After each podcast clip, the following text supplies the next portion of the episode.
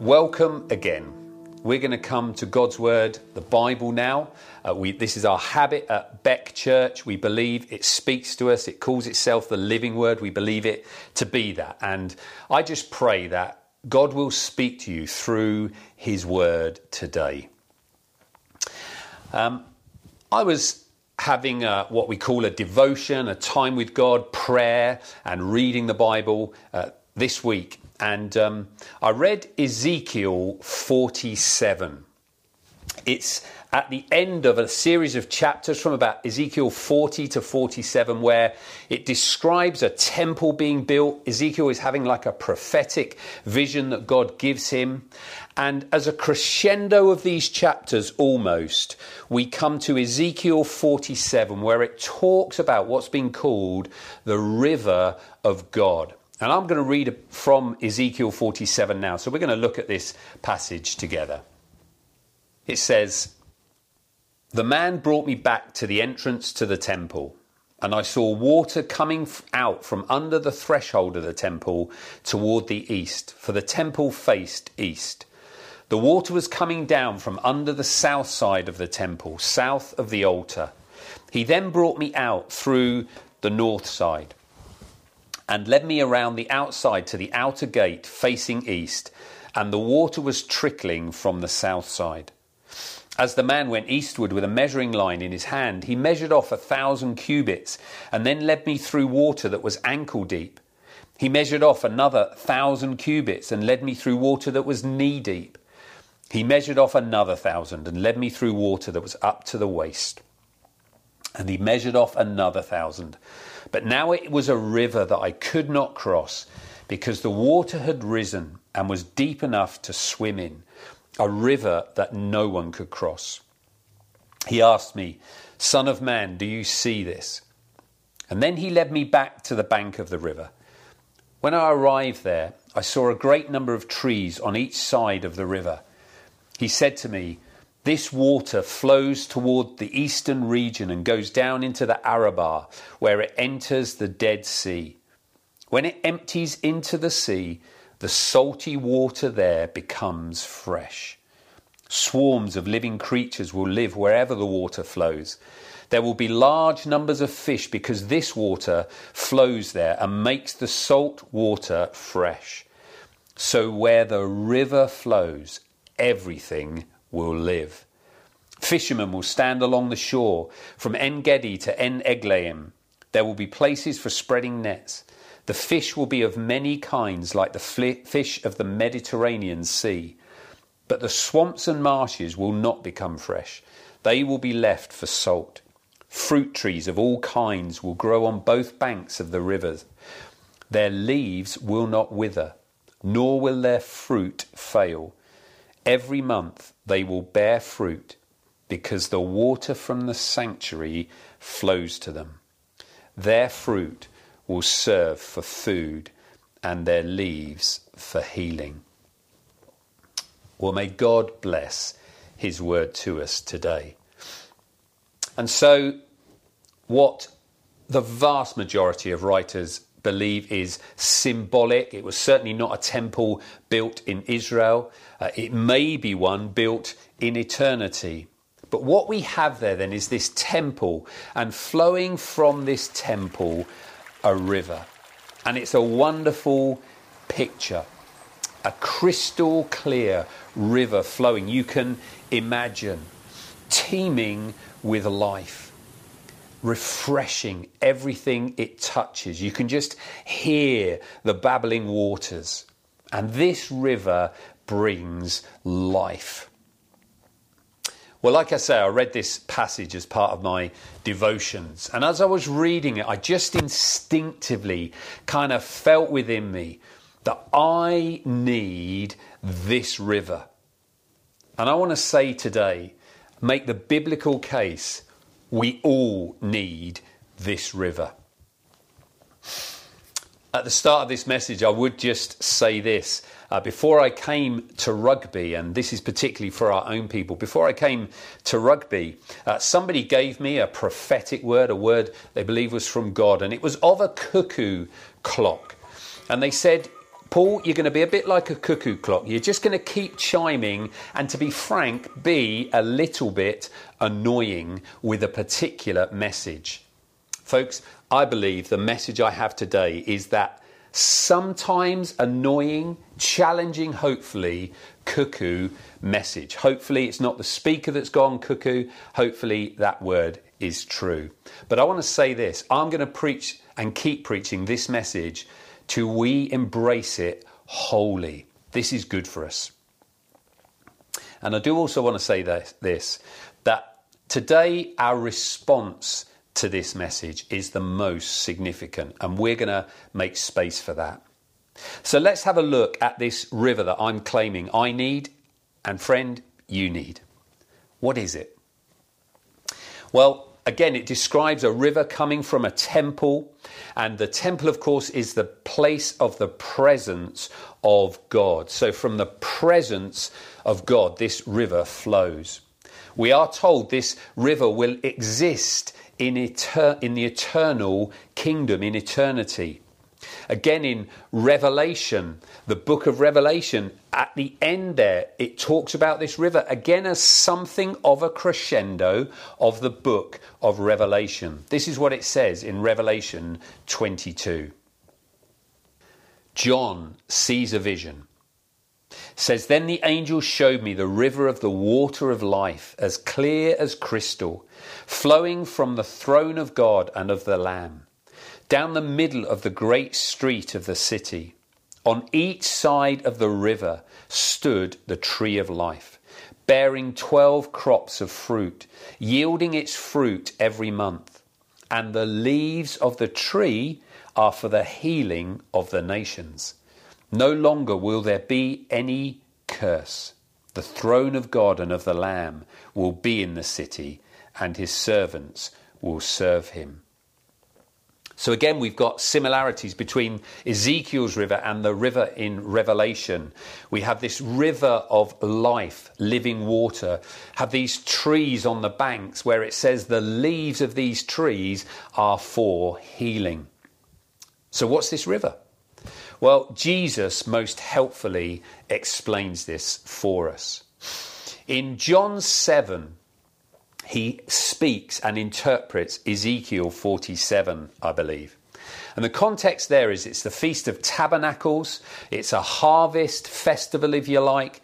And as thanks for the rains that have brought in the harvest, often um, the priest would pour water on the steps of the temple, uh, giving thanks for the waters that have been poured out by God. And Jesus, at that point, stands up and it recounts his words in John 7. It says, On the last and greatest day of the festival, Jesus stood and said in a loud voice, he was wanting people to hear this, Let anyone who is thirsty come to me and drink. Whoever believes in me, as scripture has said, rivers of living water will flow from within them. By this he meant the Spirit whom those who believed in him were later to receive. Up to that time, the Spirit had not been given, since Jesus had not yet been glorified. So Jesus refers here to the Old Testament. He says, as Scripture says, rivers of living water will flow. Well, where does it say in the Old Testament that rivers of living water will flow from within those who believe in the Messiah. Well, again, most commentators believe that Jesus is interpreting here Ezekiel 47, the passage we read. This river will overflow from believers. In the New Testament, the temple is the church. We are the temple of the Holy Spirit, individually and corporately. And from us, then, the Holy Spirit flows. John tells us that by this, Jesus meant the Spirit. And so the river is the Holy Spirit flowing into and out of believers. The river is the Holy Spirit, or is to be the Holy Spirit, flowing from you. Do you know the New Testament places great importance on the giving of the Holy Spirit and great importance on our access to the Spirit through Jesus. By the way, the Spirit is a He. He's personal. He is the third person, we say, of the Trinity. The Spirit is God. By some miracle, the Spirit is given. God is given, gives of Himself to live in us. That is astounding, isn't it? He's not an it, He's not an impersonal force. He is a He. And for example, in Acts 2, the importance of the Spirit. The birth of the church is marked by the receiving of the Spirit. This wasn't a side event. The book of Acts makes a lot of it. The giving of the Spirit, it's this that fulfills Joel 2. Peter stands up and says, This is what Joel was talking about when the Spirit is poured out at Pentecost. This is what Joel was talking about. And the giving of the Spirit fulfills many Old Testament prophecies. Jesus, Peter says, has ascended and he pours out the Holy Spirit. It's that that Jesus gives when he ascends. And in verse 37 and 38 of Acts 2, Peter tells us how we can receive the Spirit.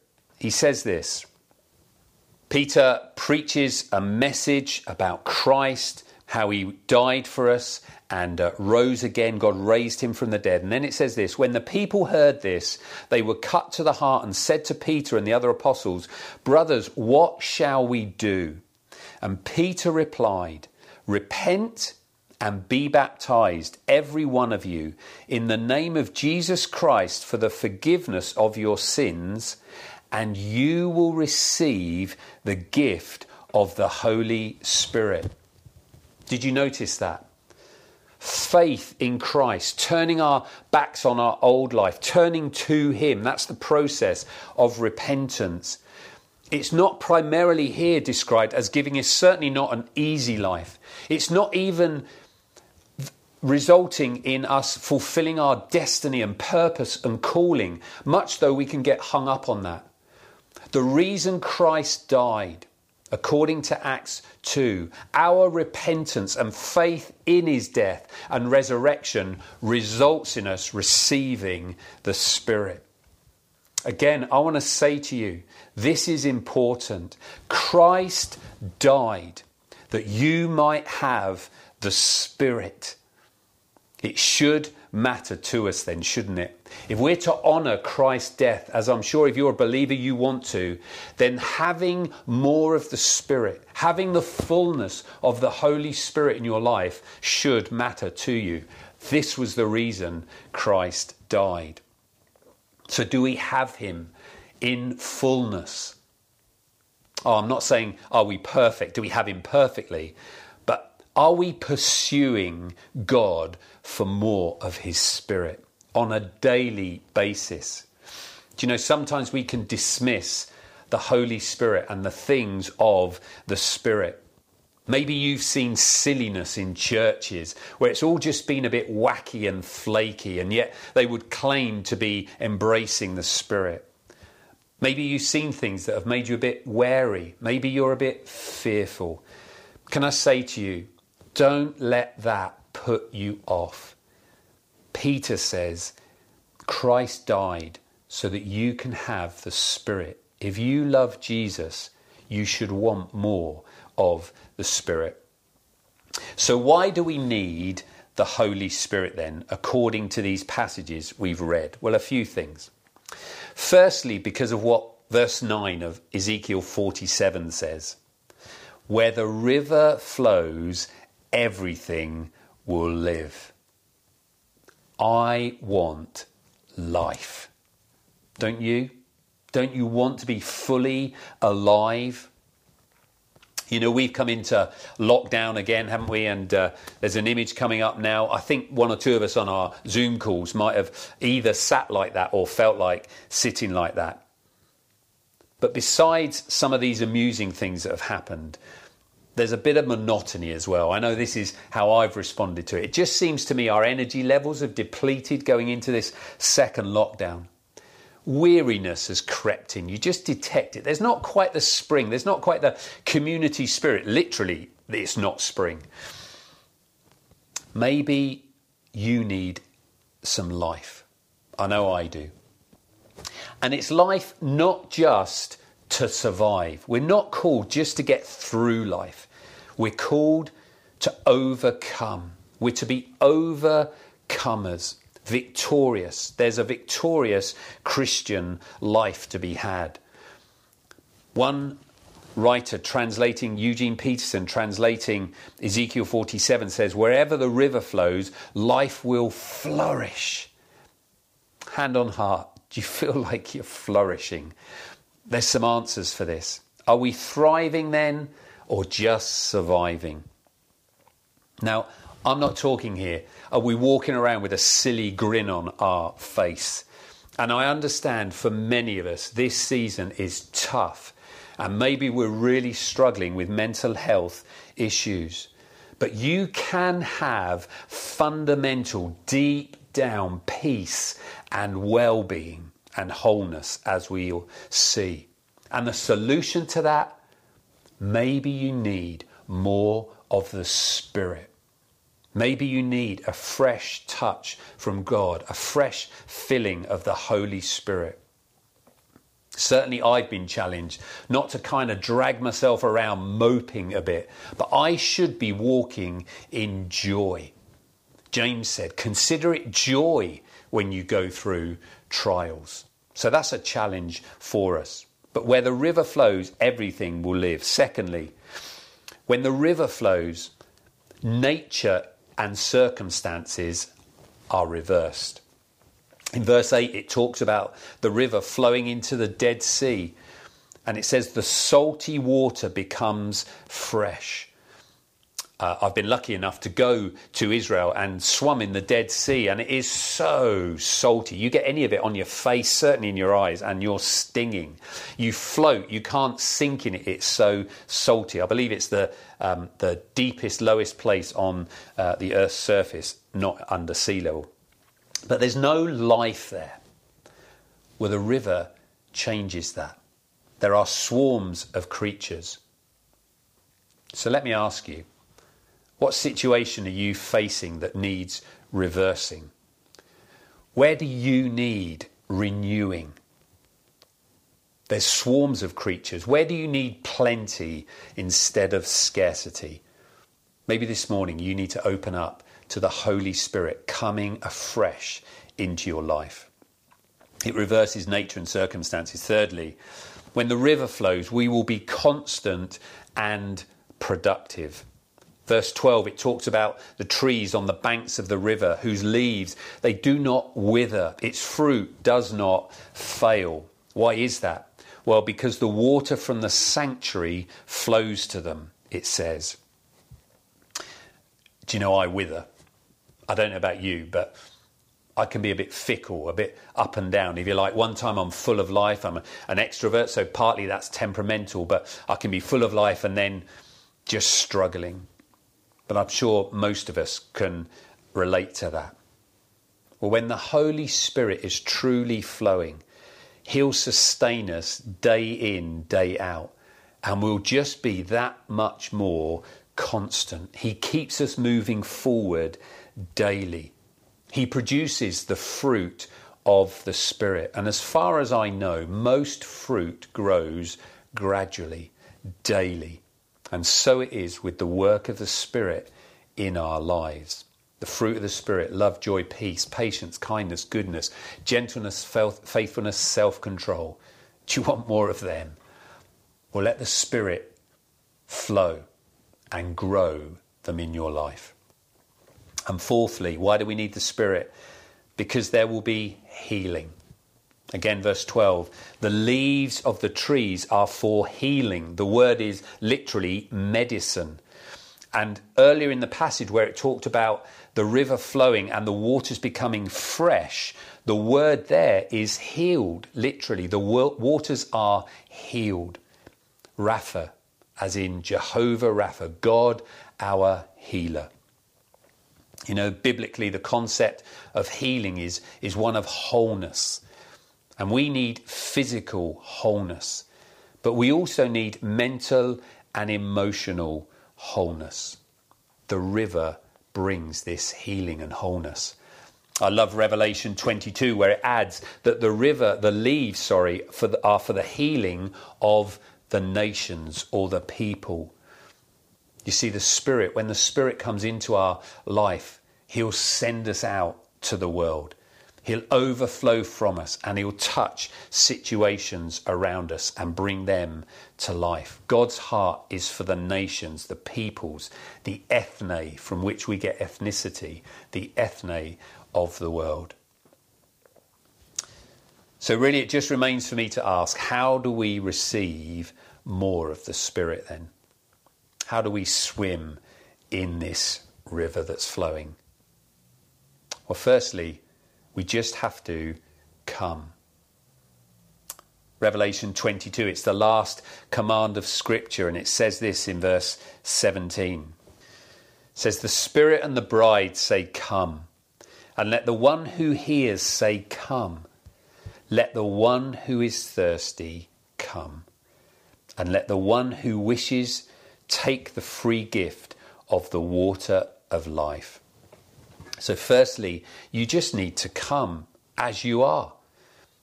Receiving of the Spirit isn't based on merit, it's not based on our ability. It's not strictly based on our righteousness or how sinless we are. Now, it's good to repent of our sins and, and be cleansed again by the blood of Jesus, have our sins washed away. You know, the blood of Jesus can do that for you. But fundamentally, God doesn't give His Spirit just because we've reached a certain moral standard. We're just to come, and in those verses there it says, Come thirsty. Whoever is thirsty, let them drink. Is this making you thirsty this morning for more of the Spirit? I hope so.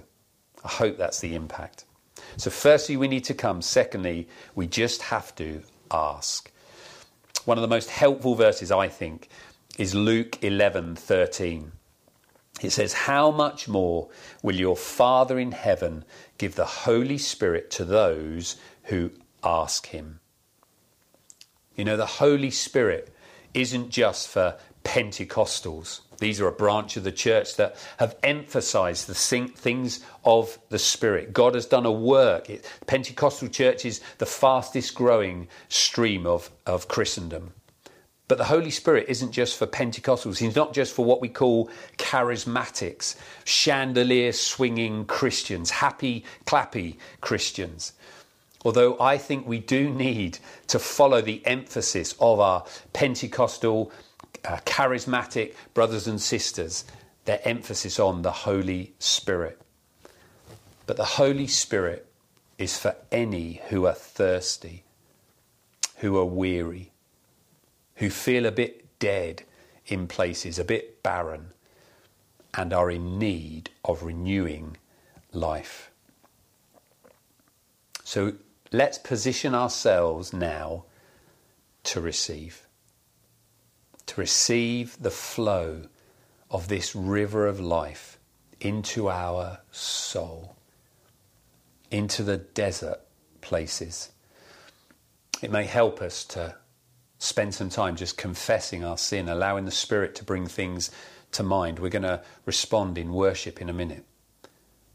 And perhaps you want to just spend some time just getting right with God again, saying sorry for wrong things you've done. But then all you need to do is come thirsty. Tell God you're thirsty. You want to drink deep of the Holy Spirit again. Do you know, I think there are people watching this, you've encountered God's Spirit in the past. I know I have. But it feels like it's long gone. I want to encourage you drink deep again. Just come and ask. And then. Just wait. We're going to start by singing a song.